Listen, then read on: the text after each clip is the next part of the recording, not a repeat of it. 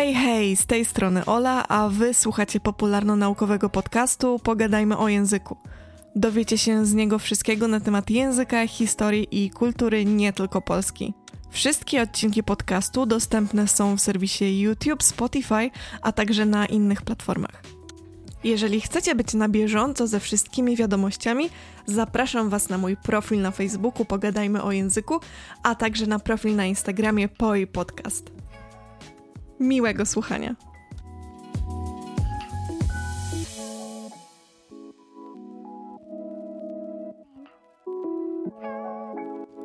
Żołnierz, który walczył w powstaniach i wojnach na całym świecie, w tym w powstaniu listopadowym w 1831 roku. Lekarz, który pomagał innym nawet za cenę swojego życia, jak podczas epidemii cholery w Krakowie. Groźny rewolucjonista, jak powiedziałyby austriackie lub rosyjskie władze. Powieściopisarz, który popularnością wyprzedzał Kraszewskiego, a o nim przecież na pewno słyszeliście w szkole w tym także prekursor polskiej powieści fantastyczno-naukowej. Podróżnik, który zwiedził pół świata i znał biegle kilkanaście języków, co zaprowadziło go nawet na drogę językoznawcy. Przede wszystkim jednak skandalista, którego legenda rozniosła się po całej Polsce i sprawiła, że zarówno kochano go, jak i nienawidzono. Pozwólcie, że opowiem Wam dzisiaj o Teodorze Tryplinie, pisarzu, który zrobił dla swojej sławy naprawdę wiele i wiele też w życiu osiągnął, a jednak mimo wszystko przez późniejsze pokolenia i przez nas samych został z jakiegoś powodu niemalże zapomniany. Żeby jednak dokładnie zrozumieć czasy, w jakich Tryplinowi przyszło żyć i tworzyć, najpierw trzeba cofnąć się do przełomu XVIII i XIX wieku.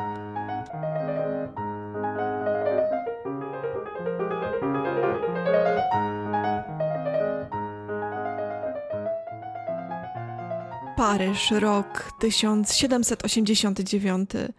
Paryscy mieszczanie zdobywają Bastylię i nastaje kres starego porządku, a na jego zgliszczach trzeba będzie zbudować nowy.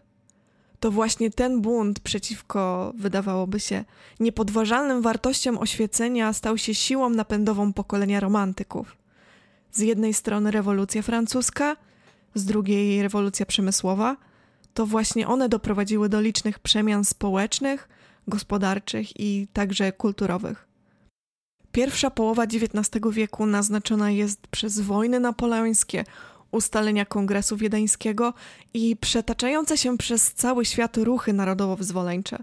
Począwszy od Ameryki Południowej i działań niepodległościowych Simona Bolivara, przez wojnę o niepodległość Grecji, aż do ziem polskich, gdzie wybuchają kolejno powstanie listopadowe w 1830 roku powstanie krakowskie w 1846 i powstanie styczniowe w 1863 roku, które zresztą uznaje się za kres polskiego romantyzmu. Jest to też zresztą czas wiosny ludów, która miała miejsce w latach 1848-1849 i podczas której to narody, grupy społeczne czy stronnictwa polityczne całej Europy walczyły o najróżniej rozumianą wolność, a wraz z nimi walczyli też często rozrzuceni po świecie polscy emigranci. Pojęcie emigracji ma w kontekście naszego dzisiejszego podcastu szczególne znaczenie. To właśnie fala uchodźców politycznych po powstaniu listopadowym, która liczyła sobie około 6 tysięcy osób, głównie szlachty i inteligencji, miała ogromny wpływ na to, jak rozwijała się sztuka w Polsce i raczej można by powiedzieć Polaków, bo Polski na mapach wówczas nie było, nie w takim kształcie, jaki znamy dzisiaj.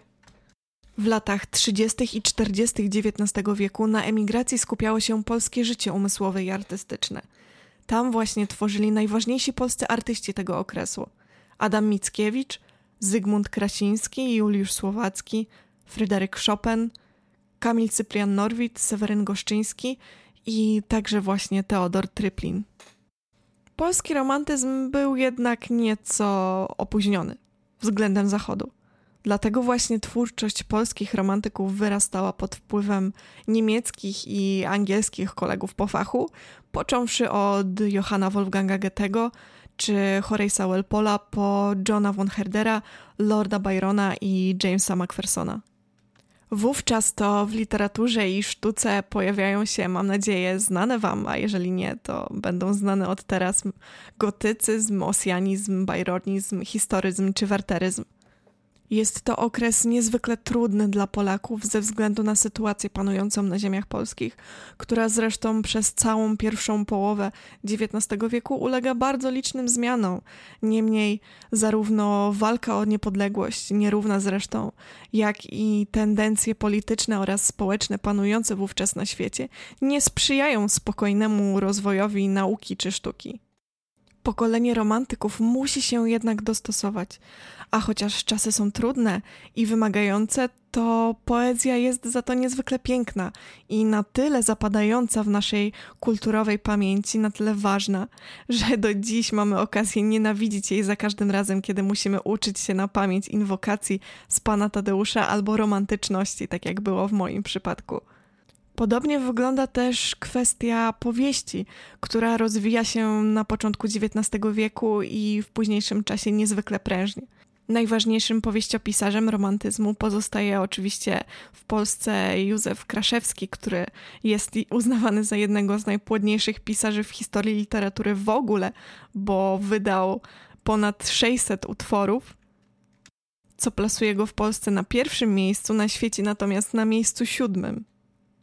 Zresztą obok Kraszewskiego prozą, a szczególnie powieścią, zajmują się także inni świetni pisarze, o których myślę, że nie słyszy się tak często, czyli Józef Korzeniowski, Henryk Grzewuski, Michał Grabowski, Narcyza Żmichowska, e, wspomniany już Seweryn Goszczyński, a także myślę, że e, wiele osób nie zdaje sobie z tego sprawy, bo i te lektury nie należą do popularnych, ale prozę pisywał także Zygmunt Krasiński.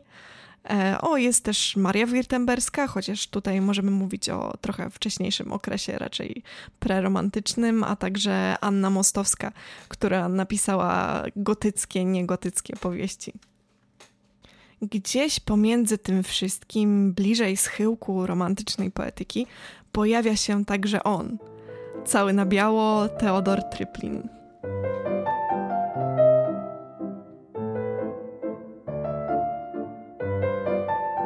Jesteśmy teraz w Kaliszu w roku 1812 lub 1813, zależy na jakie źródło by tu spojrzeć. Tam właśnie na świat przychodzi Teodor Teutold Stilichon Tryplin. Jego rodzicami są Chrystian Ludwik Tryplin, profesor literatury klasycznej i oficer wojsk napoleońskich, a także Fryderyka Julianna Wilhelmina z baronów Horn, córka szwedzkiego arystokraty, emigranta i uczestnika wojny północnej, generała Horna Arwida Bernarda. Teodor jest najstarszy, ma jeszcze dwójkę rodzeństwa, brata Ludwika Tassilona oraz Klotyldę Tusneldę? Serio? W każdym razie jest to rodzina nie byle jaka, bo jej korzenie sięgają starej francuskiej szlachty hugenockiej. Teodor Tryplin ma więc zapewniony całkiem dobry i ciekawy start w przyszłe dorosłe życie, jednak tak jak wielu młodzieńców tamtego okresu, także i on zostaje naznaczony piętnem upadków narodowo-wyzwoleńczych zrywów. Już jako siedemnastolatek zaciąga się do wojska i niedługo później bierze udział w powstaniu listopadowym, dosłuszywszy się zresztą stopnia podporucznika jazdy. Gdy jednak powstanie upada, a on sam zostaje ranny pod Ostrołęką, przychodzi czas na zmianę przyzwyczajeń, na pewno jednak nie poglądów. Wciąż mając serce do wojaczki, ale i innych niebezpiecznych rozrywek, Tryplin zaciąga się tym razem do szkoły medycznej w Królewcu. Tam właśnie uczy się na lekarza, jednak nauki tej nie kończy. Bardziej ciągnie go do poznawania świata – Wsiada więc na mały żaglowiec Aurora i czym prędzej rusza na spotkanie przeznaczeniu. To ma się rozumieć do Anglii. Los ma dla niego jednak całkiem inne plany. Już wtedy robi z niego niezłego podróżnika, bo ten sam żaglowiec podczas sztormu rozbija się u wybrzeży Norwegii. I Tryplin, nieco przeciw swoim planom, ale bynajmniej nie zrezygnowany, wyrusza w swoją pierwszą wielką wycieczkę krajoznawczą. Tym sposobem trafia do Anglii dopiero w 1837 roku, Londyn jednak nie okazuje się tak fajnym miejscem, jak mogłoby się podejrzewać, i szybko ucieka z niego rozczarowany tamtejszymi zwyczajami i podejściem do obcokrajowców. Tym razem ciągnie go na południe, a dokładnie do Hiszpanii. Nie chodzi jednak o wygrzewanie się na tamtejszej plaży i łapanie słoneczka. Nie, nic z tych rzeczy. Tryplin jedzie tam na wojnę. Konkretnie pierwszą wojnę z karlistami z lat 1833-1839. To właśnie w Hiszpanii zaciąga się do chorągwi dragonów Infanta i hrabiego Molina Don Carlosa, stając po stronie jego córki i pretendentki do tronu Izabeli. Teodor robi na wojnie trochę za wojaka, a trochę za lekarza, a trochę za obu. Jednak nie ogranicza się on tylko do tej roboty. Nie, nic z tych rzeczy. Oprócz bycia lekarzem wojskowym jest także podróżnikiem. Zwiedza więc Portugalię i Maroko.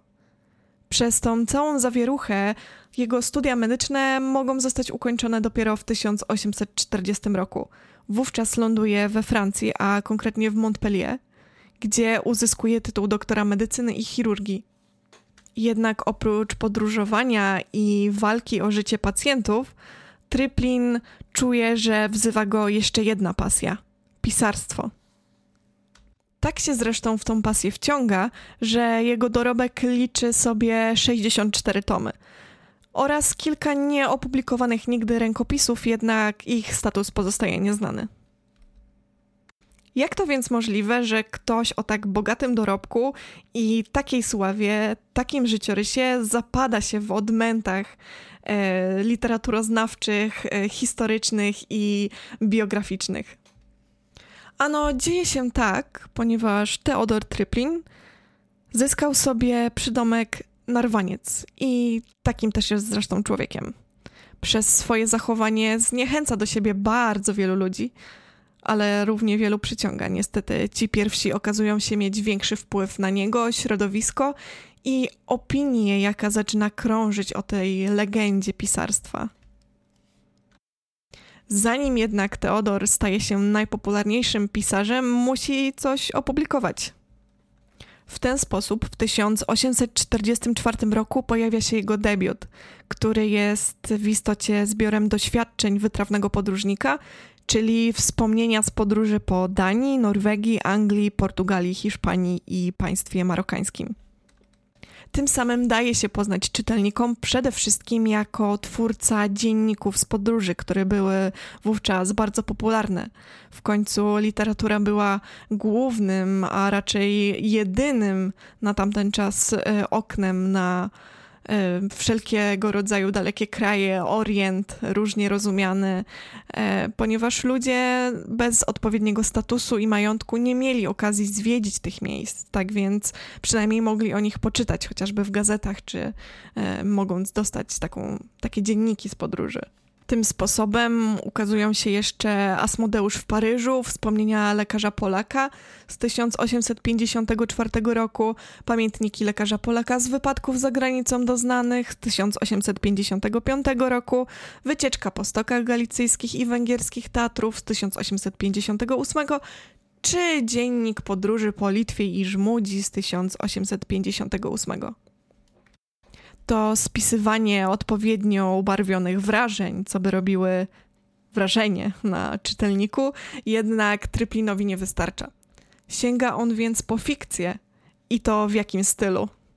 Podróż po Księżycu odbyta przez Serafina Bolińskiego z 1858 roku autorstwa właśnie Tryplina jest jedną z pierwszych w historii literatury polskich powieści fantastyczno-naukowych, i powieścią, można powiedzieć, wyprzedzającą swoją epokę, opisującą rozmaitego rodzaju wynalazki, które e, z perspektywy e, osoby, która żyje w czasach po Triplinie, dawno po Triplinie, wzbudzają niemały zachwyt, ponieważ e, właśnie w Podróży po Księżycu opisuje on coś na miarę urządzenia do promieni rentgenowskich, które zostaną odkryte o wiele później.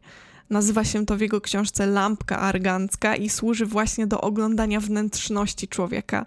Są tam też swojego rodzaju zegarki opowiadające książki, które można porównać do dzisiejszych audiobooków. Zresztą nie są one wymyślone przez Tryplina, bo pomysł ten zaczerpnął on od francuskiego powieściopisarza Cyrano de Bergeraca. Jest tam także telegraf, tylko nie taki zwyczajny, a akustyczny, dzięki któremu można przesyłać najróżniejsze dźwięki na odległość. Z czym wam się to kojarzy? No racja, telefony, sieć komórkowa, a mieszkańcy Księżyca poruszają się latając na wielkich mechanicznych rybobalonach.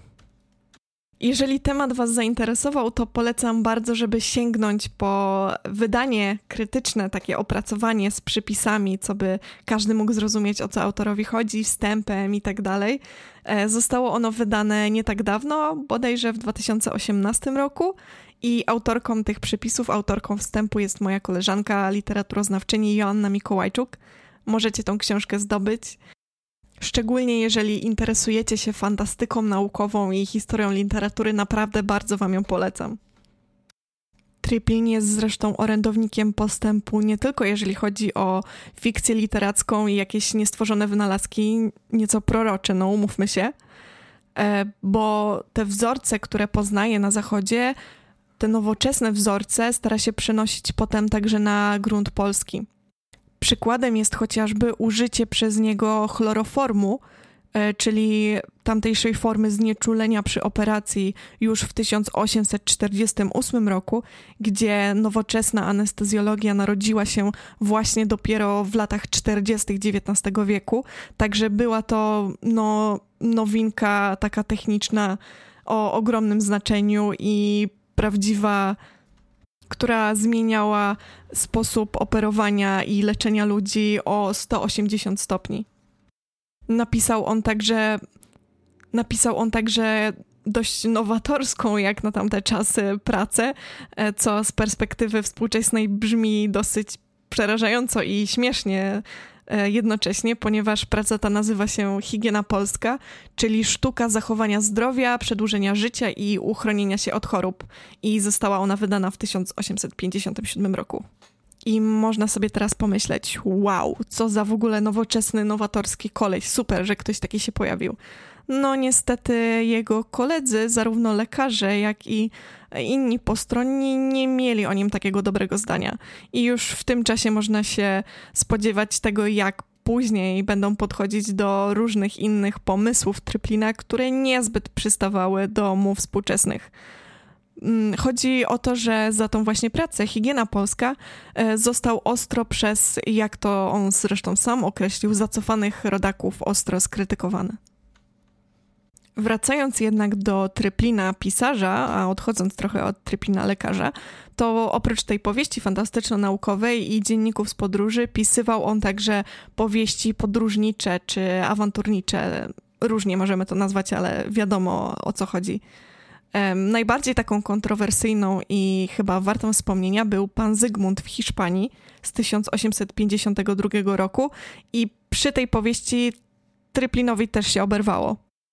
Chodziło o to, że e, pojawiła się tam dosyć śmiała, jak na tamte czasy, a raczej bardzo śmiała scena erotyczna.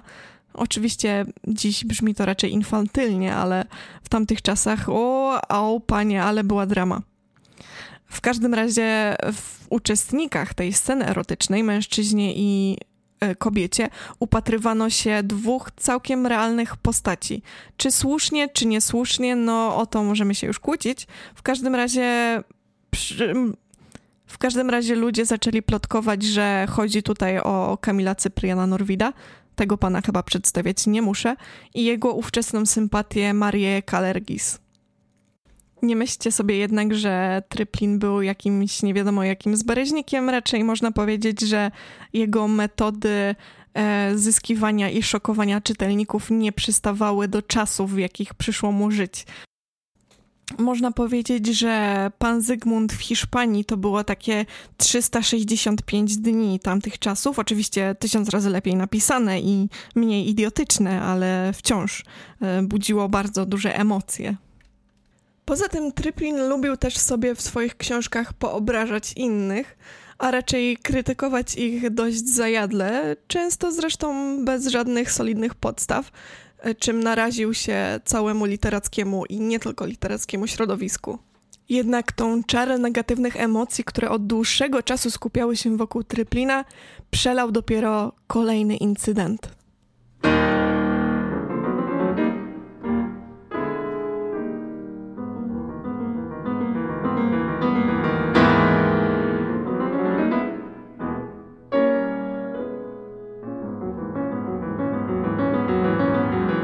Warszawa przełom lat 50. i 60. XIX wieku.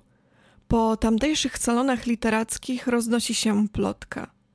Mówi się, że ten popularny pisarz Teodor Tryplin ma własną fabrykę.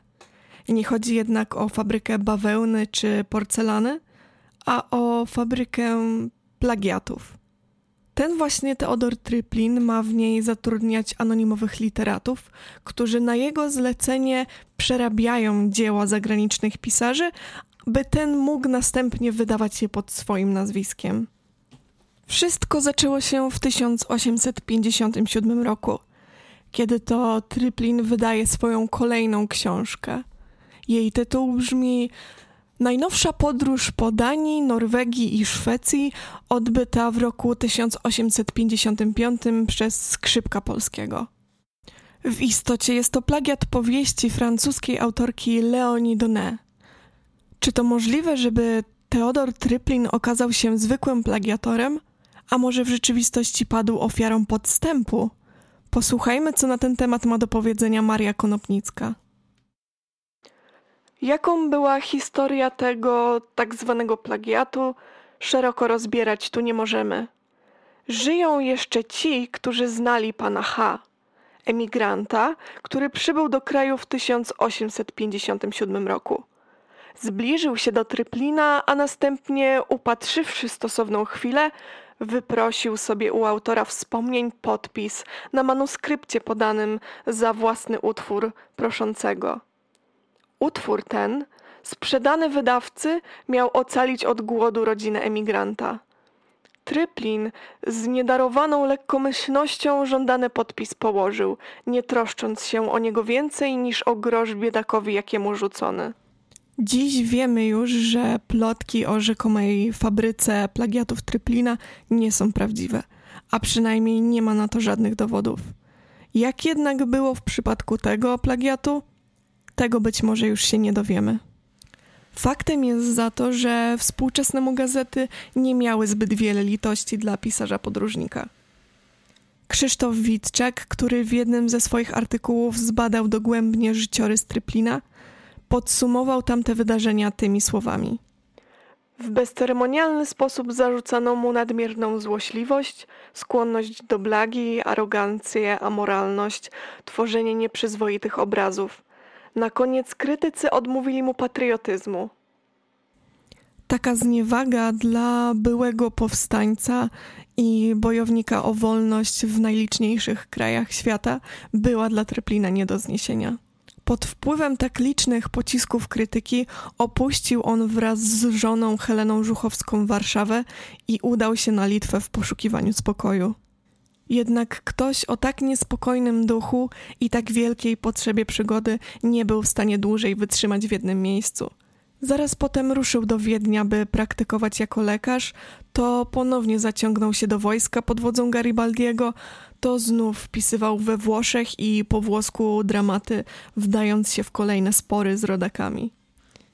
Jego życie pełne było dziwacznych i zaskakujących epizodów. Jednak e, jest taki jeden, który na pewno zasługuje na wspomnienie. Otóż, co raczej nieczęsto się zdarza, Tryplin miał okazję zostać uśmierconym za życia. Właśnie przez swoich rodaków i gazety, które szeroko rozpisywały się o jego śmierci.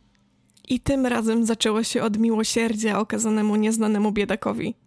Był to ubogi student Byszyński lub Bystrzyński, którego doktor przygarnął do siebie w geście życzliwości i który podczas wyjazdu dobroczyńcy do Palestyny w 1873 roku przywłaszczył sobie jego tożsamość. Gdy Tryplin przebywał za granicą, Bystrzyński szalał w najlepsze – był on zresztą zwykłym morfinistą. Nie przeszkadzało mu to jednak w prowadzeniu fałszywej praktyki lekarskiej pod nazwiskiem tryplina. Nim prawda wyszła na jaw, oszust spieniężył już wszystkie ruchomości swojego dobroczyńcy, a ponadto zaćpał się na śmierć i został pochowany na cmentarzu w mogile podpisanej właśnie nazwiskiem Teodora Tryplina. Nieświadomi zaistniałej sytuacji postronni zdążyli pożegnać się z doktorem, a informacja o jego śmierci przedostała się już do polskich gazet, które szeroko opisywały się o losach, tragicznych losach tego kontrowersyjnego pisarza. Możecie sobie tylko wyobrazić, jakie było zdziwienie jego rodziny i przyjaciół, gdy zaniepokojony tą sytuacją wrócił wreszcie na stare śmieci. Zanim jednak do tego doszło, Tryplin miał już za sobą wiele wyniszczających doświadczeń. Brał między innymi udział w wojnie na Bałkanach, a potem znalazł się we florenckim szpitalu całkowicie zrujnowany i wyniszczony przez chorobę, z którego uratował go przyjaciel. Gdy natomiast spróbował powrócić do kraju, jego podróż zakończyła się uwięzieniem w Brucku, gdzie został osadzony przez austriacką policję jako podejrzany rewolucjonista. W Krakowie zjawił się więc ponownie dopiero jako zmęczony życiem starzec. Jedną nogą stojący zresztą nad grobem, bo bardzo schorowany i ostatkiem sił walczący z zaawansowaną gruźlicą. Nie był to jednak świat, do którego Tryplin zdążył się przyzwyczaić nowe, pozytywistyczne idee, nowe pokolenie twórców i przede wszystkim nowe twarze, wśród których nie potrafił się odnaleźć. Przygarnięty ostatecznie przez rodzinę zmarłego już brata Ludwika, znalazł sobie ciepły kąt, w którym mógł jeszcze potworzyć trochę literacko. Zaowocowało to wydaniem wspomnień z ostatnich podróży, które ukazały się w 1878 roku. Wkrótce potem Tryplin przegrał walkę z chorobą i zmarł w wieku 78 lat. A te same gazety, na łamach których odsądzano go od czci i wiary, piały mu teraz pośmiertne hymny pochwalne.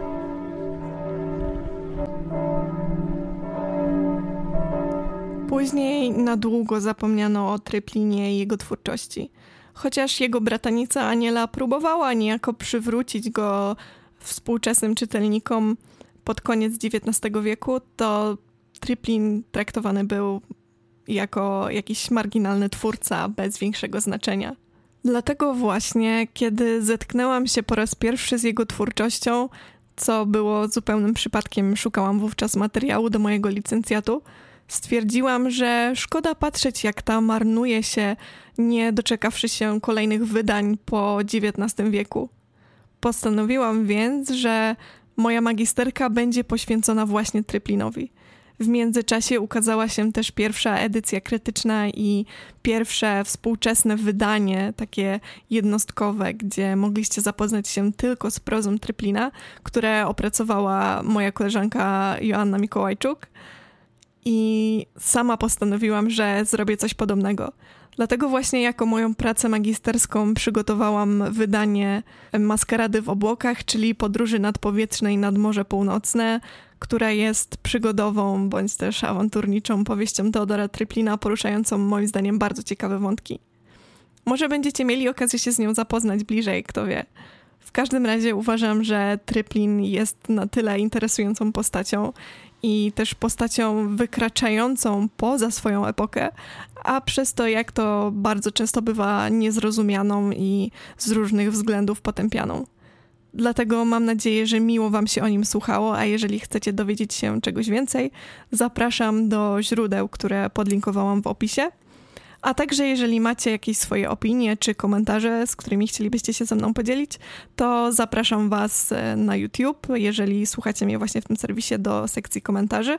A jeżeli słuchacie mnie na Spotify albo innej platformie, to wpadajcie na moje profile w social mediach. Chętnie Wam odpowiem na wszystkie pytania. A tymczasem do usłyszenia. Cześć!